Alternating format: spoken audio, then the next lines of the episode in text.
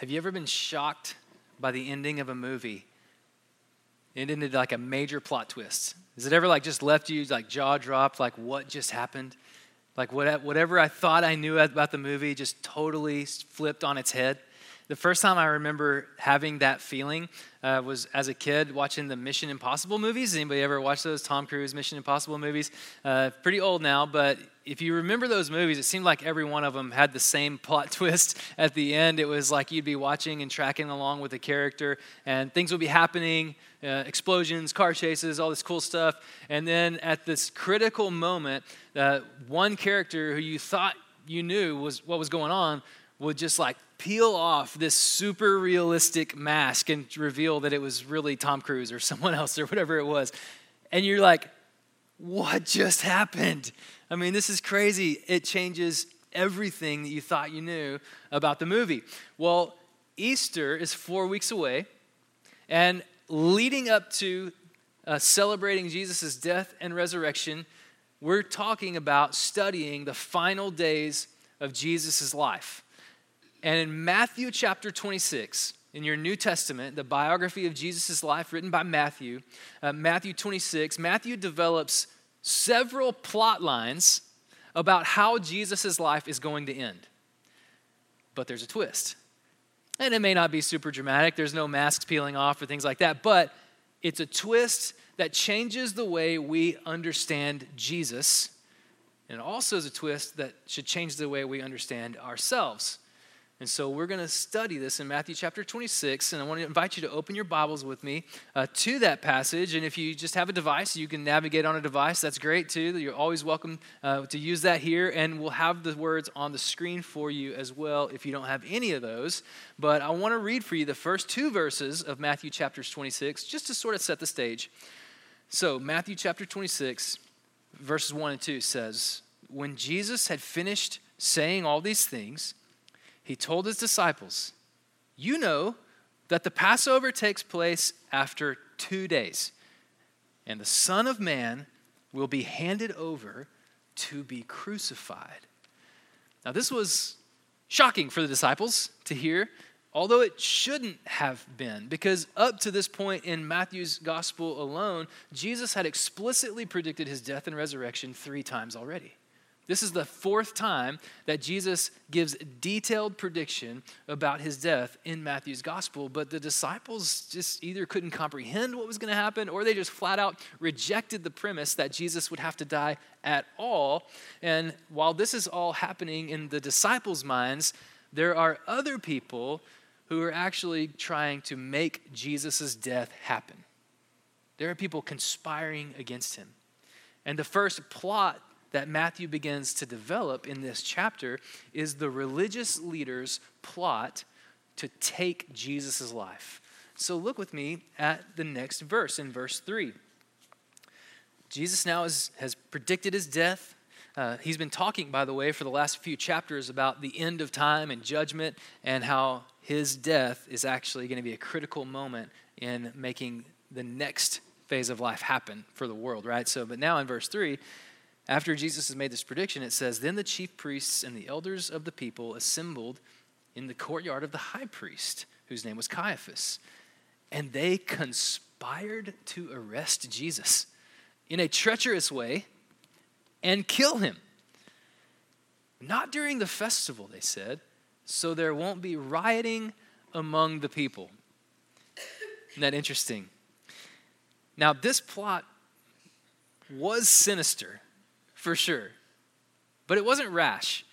Let me explain this. It sounds like these guys just show up after three years of Jesus' ministry and they're like, just kill this guy, get him out of the way. But in reality, every Jewish leader from every facet of Judaism was attempting to kill Jesus. And this had been happening as an undercurrent to Jesus' ministry since the beginning. The Gospel of Mark and Mark's biography of Jesus, from the very outset of Jesus' ministry, describes the Pharisees and the scribes, these other facets of Jewish leadership, conspiring together. Though they didn't typically agree on anything else, they agreed on the fact that they thought Jesus needed to die. And so this current was developing for almost three years among Jewish leaders. And now that we read Caiaphas, the high priest is involved, and the elders of the people are involved, and the other chief, chief priests are involved. You add that to the Pharisees, the scribes, the Sadducees, and you've got everybody in Judaism who typically agrees on nothing, agreeing on one central point that Jesus must die along with his influence.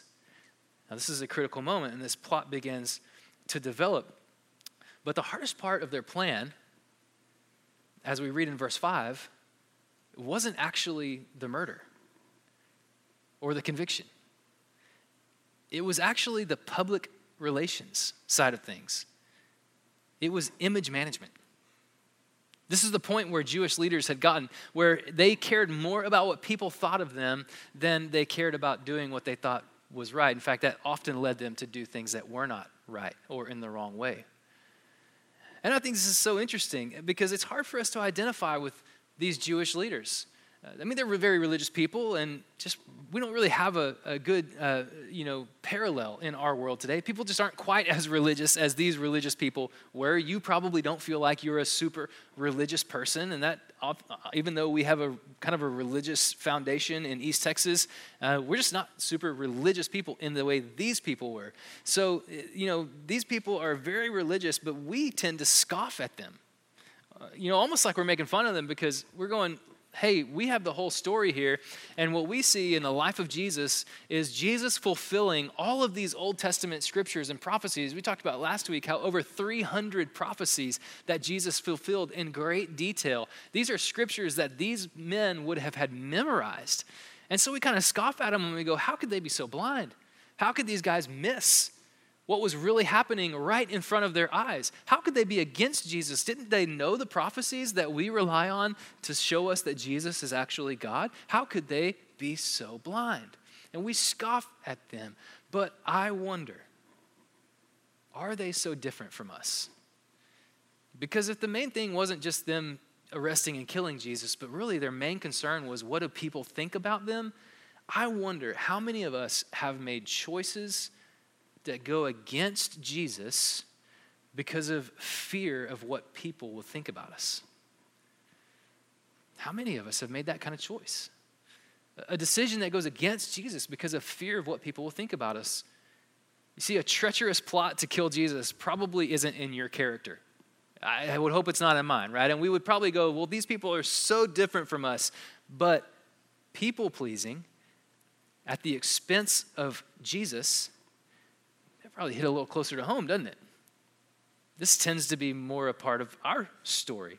Maybe we aren't too different from these religious leaders after all. Maybe that propensity is in us as well. Well, this plot's developing, that pressure is increasing against Jesus from the outside. But then there's another plot that Matthew develops in this chapter, a plot that develops from the inside, from Jesus' inner circle. So skip down to verse 14 with me, and we'll read this story together. Verse 14, it says, Then one of the twelve, right, an insider, the man called Judas Iscariot, went to the chief priests and said, What are you willing to give me if I hand him over to you? So they weighed out 30 pieces of silver for him. And from that time, he started looking for a good opportunity to betray him. All right, so the plot thickens. Well, let's see how this plays out. Uh, verse 17 says, On the first day of unleavened bread, the disciples came to Jesus and asked, Where do you want us to make preparations for you to eat the Passover? Uh, this was an annual celebration, a festival, right, that they were going to celebrate. Uh, Go into the city to a certain man, he said, and tell him, The teacher says, My time is near. Okay, so Jesus again recognizing the road to the cross. My time is near. I'm celebrating the Passover at your place with my disciples. So the disciples did as Jesus had directed them and prepared the Passover. When evening came, he was reclining at the table with the twelve, and while they were eating, he said, Truly I tell you, one of you will betray me. Now, this is not like the good dinner time conversation you would expect at a celebration, but Jesus is aware of this developing plot uh, for his betrayal. And it says, he uh, deeply distressed, describing the disciples, each one began to say to him, Surely not I, Lord. And Jesus replied, The one who dipped his hand with me in the bowl, he will betray me. The Son of Man will go just as is written about him. But woe to that man by whom the Son of Man is betrayed. It would have been better for him if he had not been born. Judas, his betrayer, replied, Surely not I, Rabbi. You have said it, he told him. Wow, you can kind of read between the lines of the tension in the room at that moment, but this passage, verses 14 through 25, is the developing plot. It's Judas's plot to betray Jesus' life. So we started with a plot to take Jesus' life. Now we've got this sort of conjoining plot for Judas to betray Jesus' life. And if we read this like we're watching a movie, now's the point where you think, you got it all figured out. Like you know what's about to happen. You you know the storyline, you know the plot, right? Of course, right? It's not an outside job, it's an inside job, right? There's a mole in the camp. This is how it all plays out. But the truth revealed here goes so much deeper than just like a good guy, bad guy story, right? Think about Judas. Remember who this man is. This is a person who has traveled with Jesus now for three years nearly. That he's been there experiencing firsthand the incredible miracles, world changing miracles that Jesus performed. I, I, think about when Jesus fed the 5,000, Judas was one of the disciples who held a basket and walked through crowds and throngs of people, handing out a never ending supply of bread and fish a, a miracle, right? He's one of the 12 who, as that story describes, takes a full basket of leftovers home. So even for days after the miracle, he continues to feast on the work Jesus had done in his presence. I mean, this is a guy who had spent days, years walking with Jesus, looking at him face to face, listening to his teaching. Yet, when Judas compared the cost of selling out for Jesus to the instant gratification of selling Jesus out, he took the quick payout. I mean, estimates of what 30 pieces of silver, by the way, would be worth today are all over the map, but the fact is widely agreed upon that no bounty was worth the betrayal. I mean, it could have been a million dollars, it could have been $10 million, and it still would not have been worth it because Judas didn't get away scot free, right? There was no like jet setting off on a, on a plane to a private island where he's like wearing sunglasses and sipping a cold drink and, you know, laughing. No, that's not the story. I mean, it could have been $10 or 10 million. It wouldn't have mattered because he betrayed the Savior and his life tragically ended. We're going to talk more about that in the next couple weeks on in this series, The Road to the Cross. But once again, you and I might be quick to put Judas in a totally different category than ourselves. Uh, you know, we might assume that we're much, much different than a man like this who would betray Jesus. I mean, come on. Doesn't that just sound so far out of character for us? I mean, uh, our culture respects Jesus. I mean, my family has loved Jesus for generations. How would I be the one? I, surely not me, right? Except look closer at verse 22. Every single disciple is described as deeply distressed. And then each disciple says to Jesus, Surely not I, Lord. Is it me? Am I going to be the one to betray you? And this is a question we have to ask. And I think if we were brutally honest with ourselves about what's hidden in the dark corners of our souls, about what's most true about us outside of Christ, we would see that we have the propensity also to betray Jesus to take the quick payout of what our sinful world can offer rather than paying the high cost of discipleship to Jesus. I mean, how often have we done this? Like when we choose convenience over commitment to Jesus, we betray him. When we choose, you know, personal safety over the potential uh, suffering for Jesus, we betray him when we choose silence in the face of evil rather than standing up for what's right, we betray him. And we could go on and on and on. We too, as disciples of Jesus, are not all that different from Judas. Surely not I. So, where do we go from here? Well, Judas joins forces with these religious leaders And sandwiched between these two plots that are developing is a complete juxtaposition to the story that is unfolding in Matthew 26. Go back and look with me at verse 6, where Matthew introduces a woman who makes an unthinkable gesture toward Jesus. Now, let me just pause before we read it and just make a note that this is a woman. Now, in this story, we've got these chief priests, elders, even the high priest. These are all men. We've got Judas, who's a man. We've got the 12 disciples, who's a man. And then we've got, in complete opposition and contrast to these men, we've got a woman who makes an incredible gesture toward Jesus. So, read it with me, starting in verse 6 of chapter 26 of Matthew. It says, While Jesus was in Bethany at the house of Simon the leper, a woman approached him with an alabaster jar of very expensive perfume. She poured it on his head as he was reclining at the table. And when the disciples saw it, they were indignant. Why this waste? They asked. This might have been sold for a great deal, given to the poor. Aware of this, Jesus said to them, Why are you bothering this woman? She has done a noble thing for me. You always have the poor with you, but you do not always have me. Again, Jesus tripling down now on the fact that his life is going to end. Verse 12 By pouring this perfume on my body, she has prepared me for burial. Truly, I tell you, wherever this gospel is proclaimed in the whole world, what she has done will also be told in memory of her. So while Judas and the leaders are conspiring against Jesus, this woman is counteracting their hostility with an extreme form of hospitality. She's, she's counteracting their attempt at assassination with her own attempt at, at, at, at, uh, at um, you know, anointing, like blessing Jesus, at, at honoring Jesus.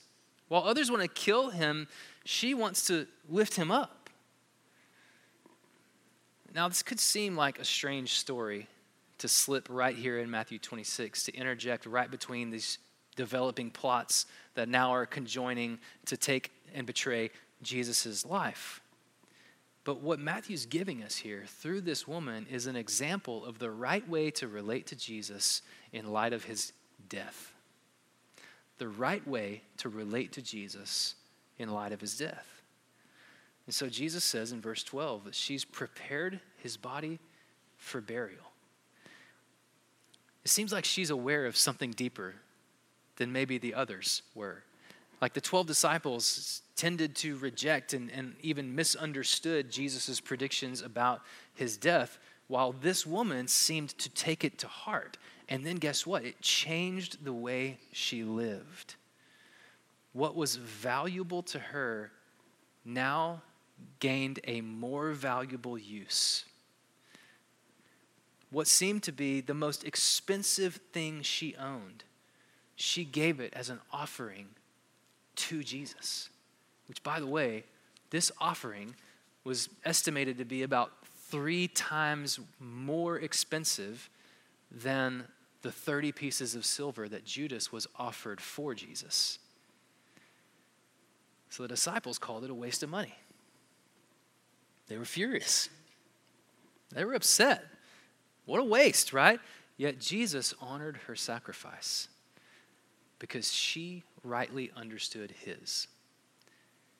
And so, right in the middle of these developing plots to take and betray Jesus' life, we get this example in this woman of the right way to relate to Jesus in light of his death.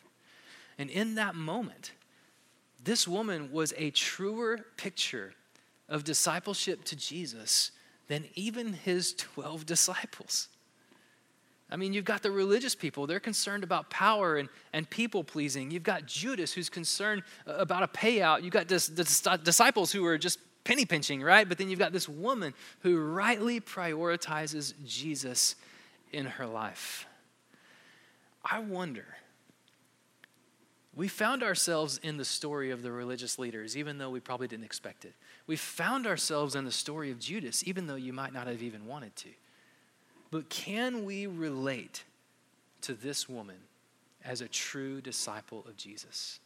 I wonder, what are you willing to waste on Jesus? I wonder, does Jesus get your best? I wonder, is Jesus the most valuable thing you have?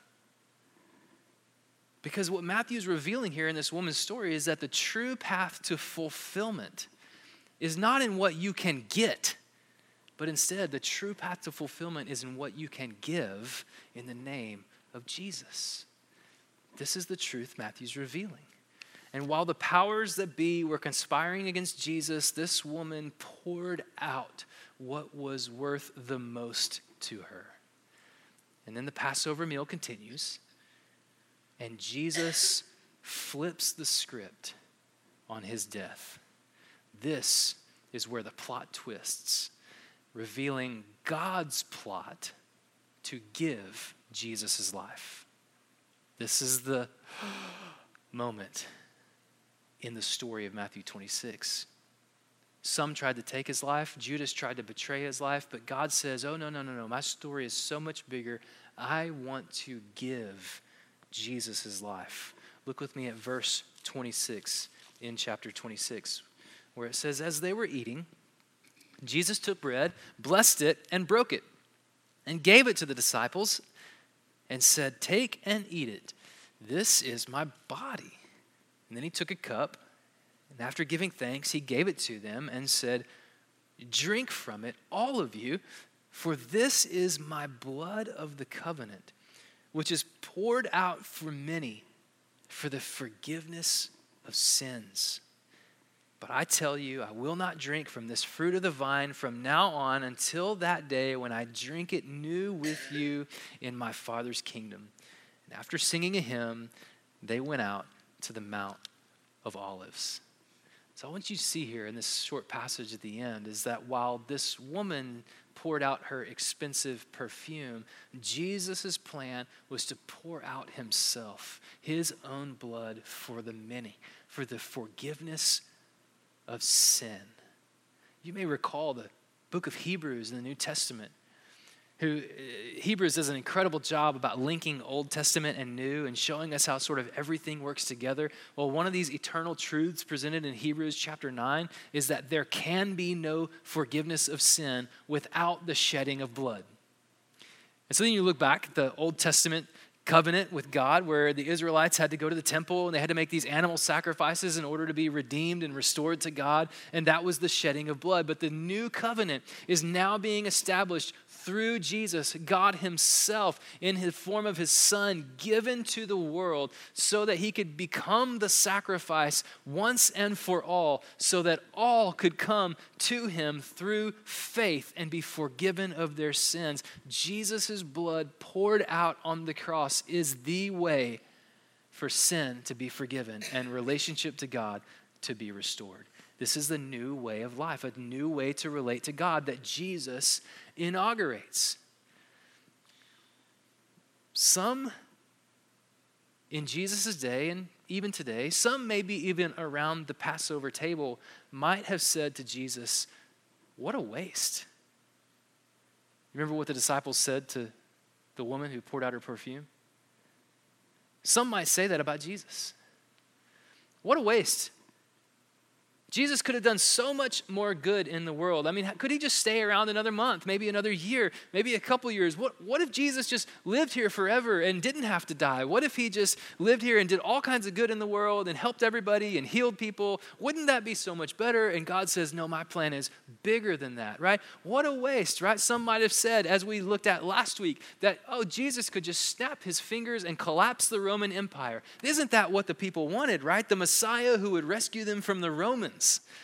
But God said, No, my plan is so much bigger, right? I mean, couldn't Jesus just wave his hand and say, Enough with all the religious injustices and punish the people in leadership who had made abuses of the Jewish religion? Sure, he could have done all of that, but that was not why he came. This is the twist that while Jesus had the authority to execute the wrath of God toward the sin of the world, his mission was to be executed by the wrath of God for the sin of the world. This is the plot twist. Nobody could take his life. Nobody could truly betray him because God had already decided to give Jesus life. This was his plan all along. In fact, in the Gospel of John, John writes another biography about Jesus in our New Testament. And in chapter 10, verse 17 and 18, the words of Jesus is He says, I lay down my life so that I may take it up again. No one takes it from me. I lay it down on my own. See, why would Jesus be willing to have his life sacrificed for others? Well, number one is because of love. I mean, that's the story of the New Testament. God so loved the world, John chapter 3, that he gave his only son, that whoever believes in him would not have eternal death, but would have eternal life in him. I mean, this is the story of God and his love for us, but also there's something else here that I want to point out to you. It's that Jesus gave his life as a sacrifice for others, yes, out of his love, but also because he understood death is not the end of our story. I mean, don't miss the first thing he says in John 10 17. I lay down my life so that I may take it up again. Which of us could say that? I mean, without Jesus, we have no hope for life after death. But Jesus says death is not the end of our story, and he's willing to give his life as a sacrifice because of this eternal truth. And so, Matthew chapter 26, verse 29, after the part that we usually focus on because of the Lord's Supper, where he does the body and the blood stuff, verse 29, he says something so interesting. Look at it with me. He says, But I tell you, I will not drink from this fruit of the vine from now on until that day when I drink it new with you in my Father's kingdom.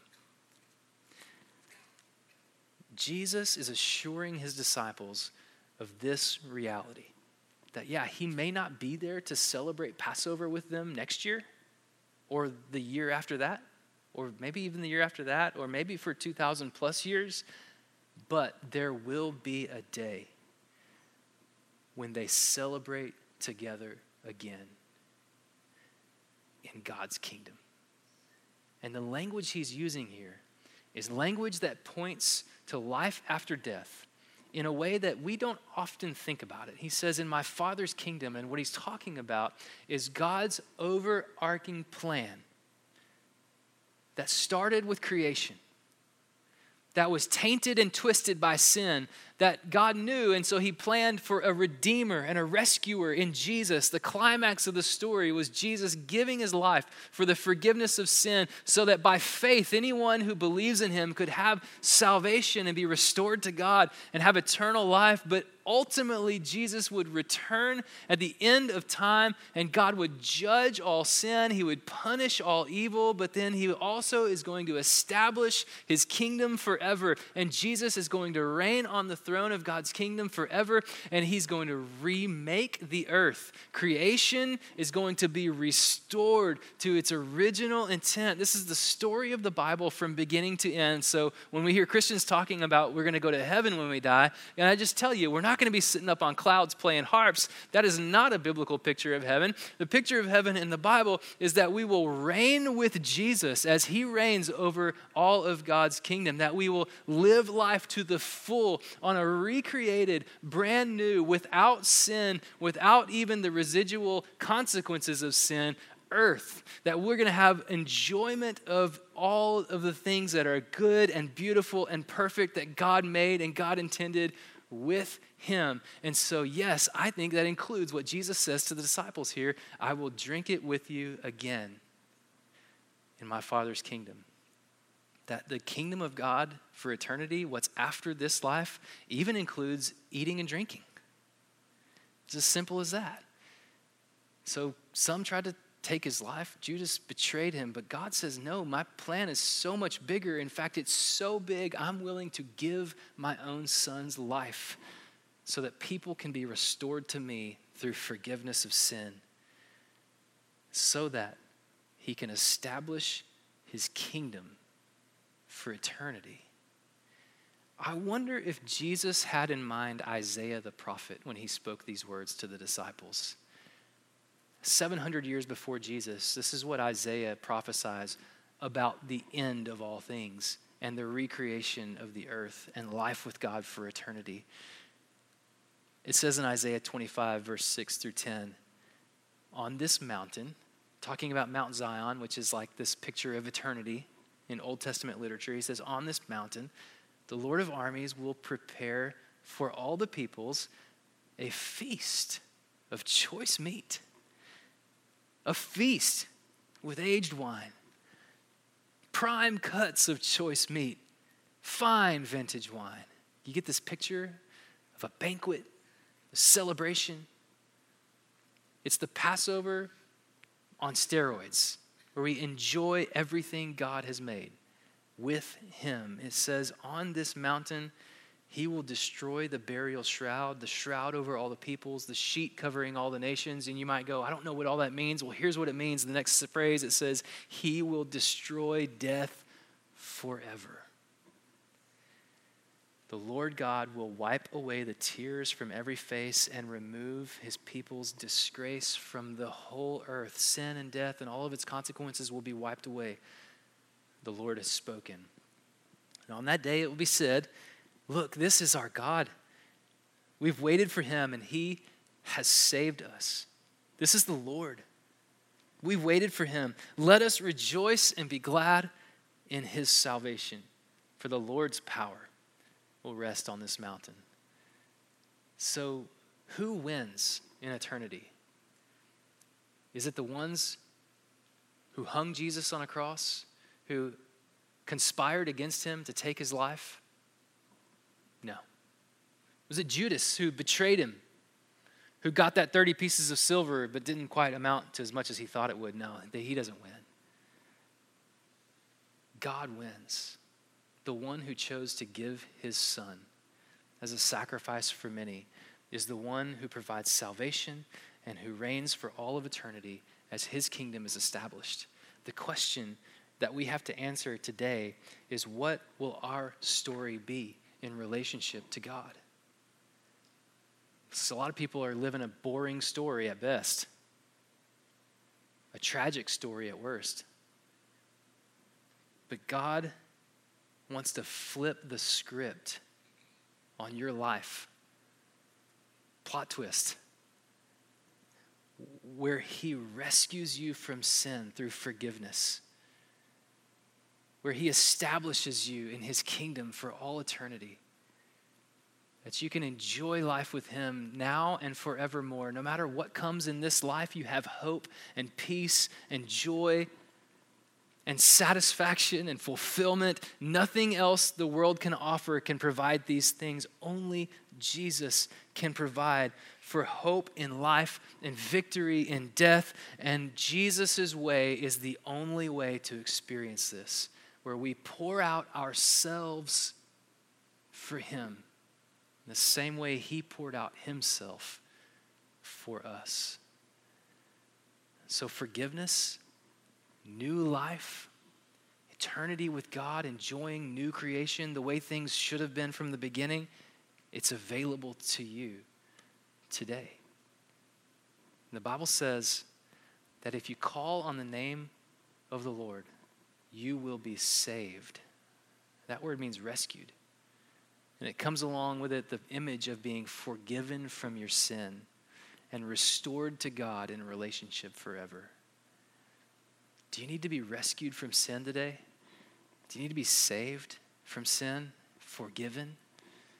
Do you need to start a new life, a life eternal with God today?